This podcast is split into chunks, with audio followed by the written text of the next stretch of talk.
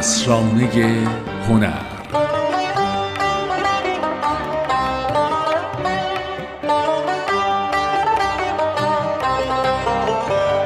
سلام.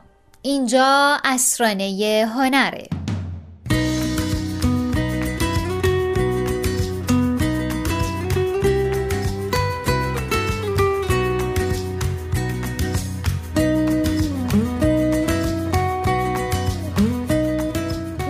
همیشه امیدوارم که حالا احوالتون خوب باشه. تا حالا به این فکر کردید شما معمولا از چه جور تابلوهایی برای آراستگی منازلتون استفاده می‌کنید؟ اصلا تابلوهایی که توی خونه هاتون دارید و تا الان با دقت بهش نگاه کردید؟ یه جورایی همه تابلوهایی که در خونه های ما هست و بر دیوار منازل ما نصب شده نشون دهنده ذوق و سلیقه ما و البته نشون دهنده نگاه ما به هنرهای تجسمی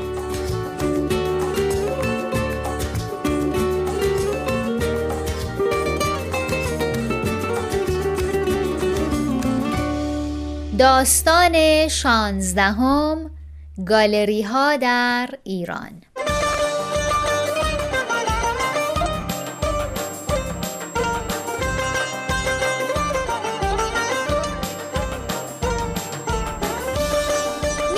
داستان امروز رو با یه اسم دیگه هم روایت کنیم. می‌تونیم بگیم داستان خودتو روایت کن. یه لحظه چشماتون رو ببندین و بازارچه های قدیمی رو به خاطر بیارین. توی یه راه رو با معماری زیبا دارین قدم می‌زنین.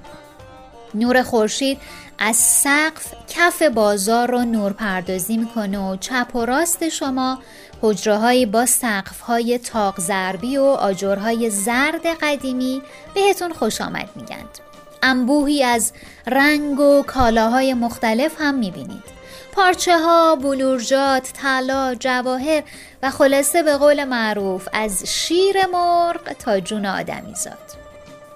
حالا چشماتون رو باز کنید.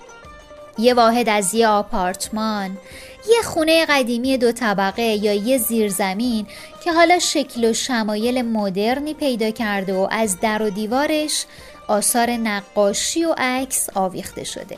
شاید هم هر گوشش یه مجسمه روی استندی به تو زل زده. اینا هر کدوم داستان خودشون رو روایت می‌کنند. مثل من و شما. اینجا یه گالریه. یه نگارخونه است.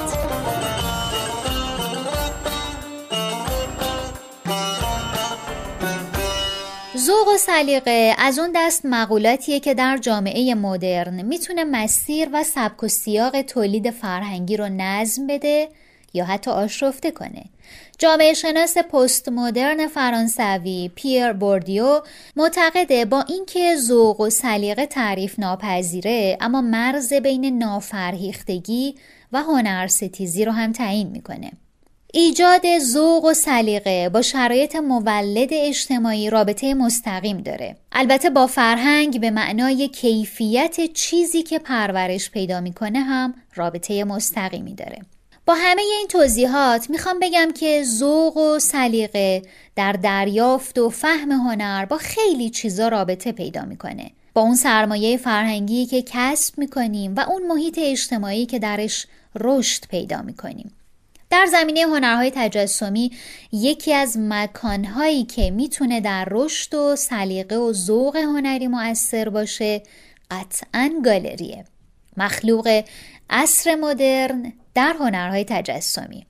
حالا صحبت های مژگان قدوسی نقاش منتقد هنری و مدیر مسئول نشریه پیشنگاه رو بشنویم که در مورد گالری داری در ایران برای ما صحبت کردند. در سال 1145 شاهد تأسیس گالری سیهون بودیم که با تلاش معصومه سیهون شروع به کار کرد و آثار هنرمندان جوان معاصر اون موقع رو که بعدها به شهرت رسیدن روشون کار کرد و به نمایش گذاشت. می‌تونم چند تایشون رو نام ببرم. هنرمندان بزرگی مثل مسعود عربشاهی حسین زندرودی رضا مافی و علی رضا اسپه بود. با وقوع انقلاب و بلافاصله جنگ یک دهه فعالیت گالری در ایران به حاشیه رفت و بعد با فعالیت مجدد گالری سیهون و شروع گالری گلستان دوره جدیدی از گالری رو داری در واقع در اون زمان رقم خورد که هدف اصلیش کشف استعدادهای جوان و حمایت از اونها بود. در دهه 80 و 90 شاهد تأسیس گالریایی بودیم که معرف هنر معاصر هستند و با ارتباط برقرار کردن با بازارهای جهانی موج مهم و جدیدی رو شروع کردند. در حال حاضر از تعداد دقیق گالری به ثبت رسته اطلاع درستی ندارم اما بر اساس تجربه‌ای که در این سالها در فضای تجسمی مشغول به کار هستم تعداد گالری فعال بیش از چهل گالری نیست. با توجه به هنر و هنرمندان در این سالها و گذشته از کمبودهایی که همیشه هست همین تعدادم قابل توجه بوده به نظر من. زمانی رو به خاطر دارم که خانواده حتی با تحصیل فرزندانشون در هنرستان هم موافق نبودند. اما در حال حاضر با توجه به سطح آگاهی اجتماع و علاقه مندی جوان ها به این عرصه شاهد رشد چشمگیری بودیم و هستیم.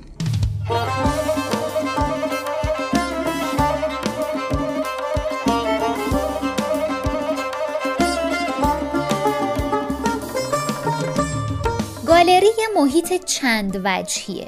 معماری گالری، نورپردازی، چیدمان آثار در یک نمایشگاه همه مجموعه عواملی که با نوع اثری که در گالری به نمایش در میاد ارتباط مستقیم داره.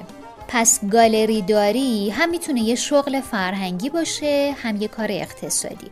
یعنی گالری با رعایت ویژگی های ممتاز و ویژه می‌تونه به یه بنگاه اقتصادی مدرن تبدیل بشه وگرنه شاید گالری با یه مغازه سمساری خیلی توفیر نداشته باشه. خب یکم برگردیم عقب.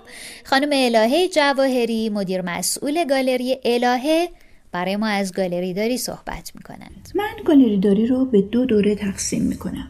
دوره اول از اواخر دهه 20 بود که اولین گالری افتتاح شد.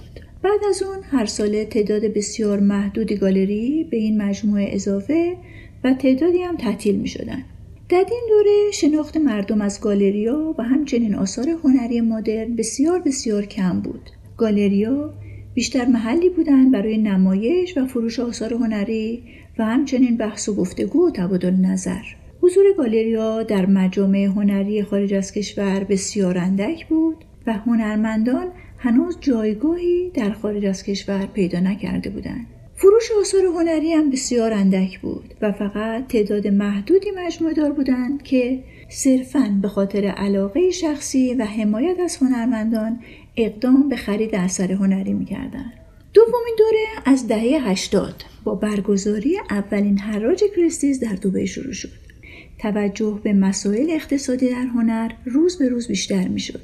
به نحوی که سلیقه بازار تاثیر زیادی در سبک تعدادی از هنرمندا ایجاد کرد هنرمندا برای حضور در هر خارج از کشور رقابتی را شروع کردند از آن زمان به بعد نگاه گالری ها و ارزش گذاری به آنها بسیار متفاوت شد.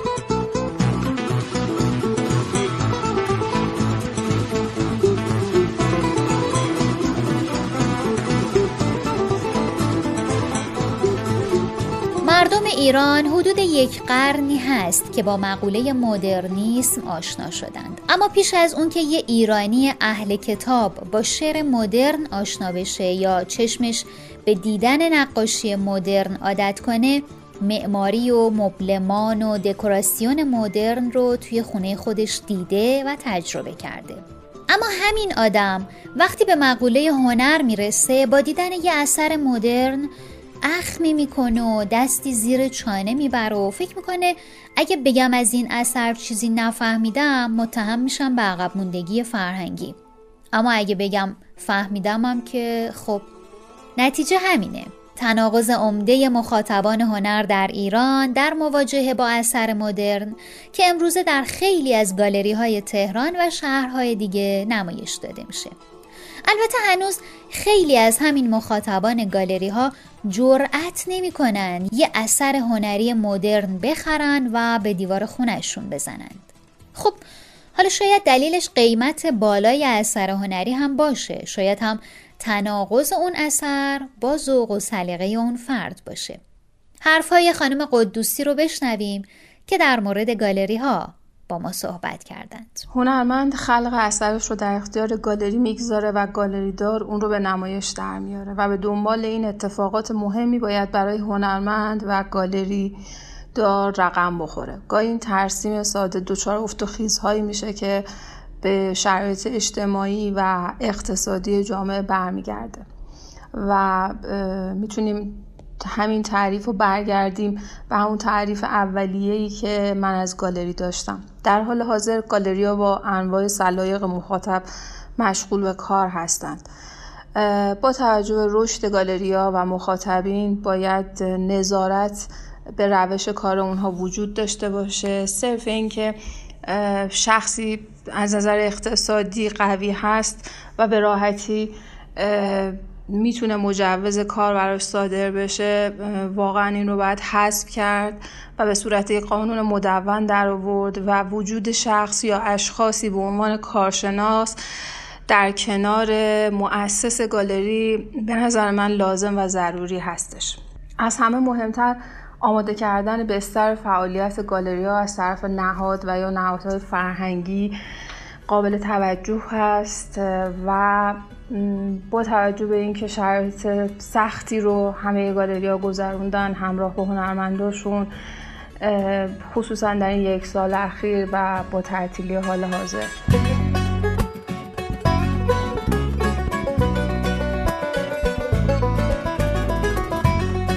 آیدین آقداشلو نقاش ناماشنا معتقده که کار گالری داری بسیار سخته. چون فروختن کار هنری اصولا کار سختیه. اونایی که ارزش کار رو می‌فهمند پولش رو ندارن و برای اونایی هم که پولش رو دارن داشتن و نداشتن یه اثر هنری خیلی مهم نیست. بدون اونم می‌تونن زندگی کنند.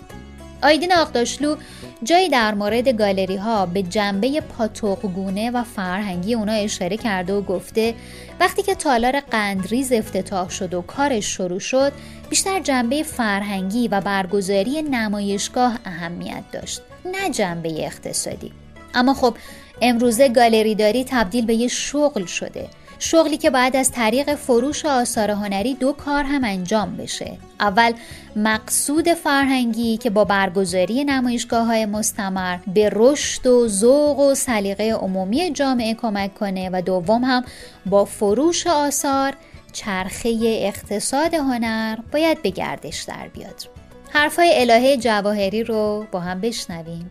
حضور گالری های ایران در آرت های مطرح دنیا سال به سال بیشتر و استقبال از خرید آثار نیز به همون میزان اضافه می شد و از این دوران بود که مبحث اقتصاد هنر مطرح و توجه بازار به فروش آثار هنری به عنوان بخشی از صادرات غیر نفتی که باعث ارزآوری می‌شد مطرح شد. خاور میانه روز به روز در حال رشد و دگرگونی بود علاقه بین الملل به آثار هنرمندان ایران هم رو به رشد شد این موضوع ارزشی برای بسیاری از هنرمندانی شد که در دهه گذشته فرصت ارائه فروش آثارشون رو در عرصه جهانی نداشتند.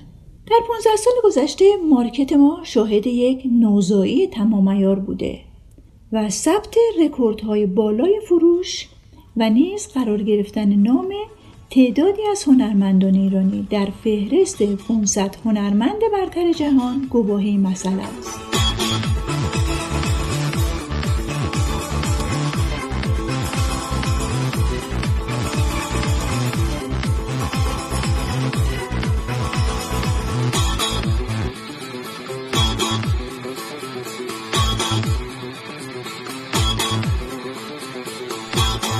امروز همراه هم در اسرانه هنر در مورد گالری داری در ایران با هم حرف زدیم. فکر می‌کنم خیلی از ما حداقل تجربه یک بار رفتن به گالری رو داشته باشیم. بعضی هامونم بیشتر.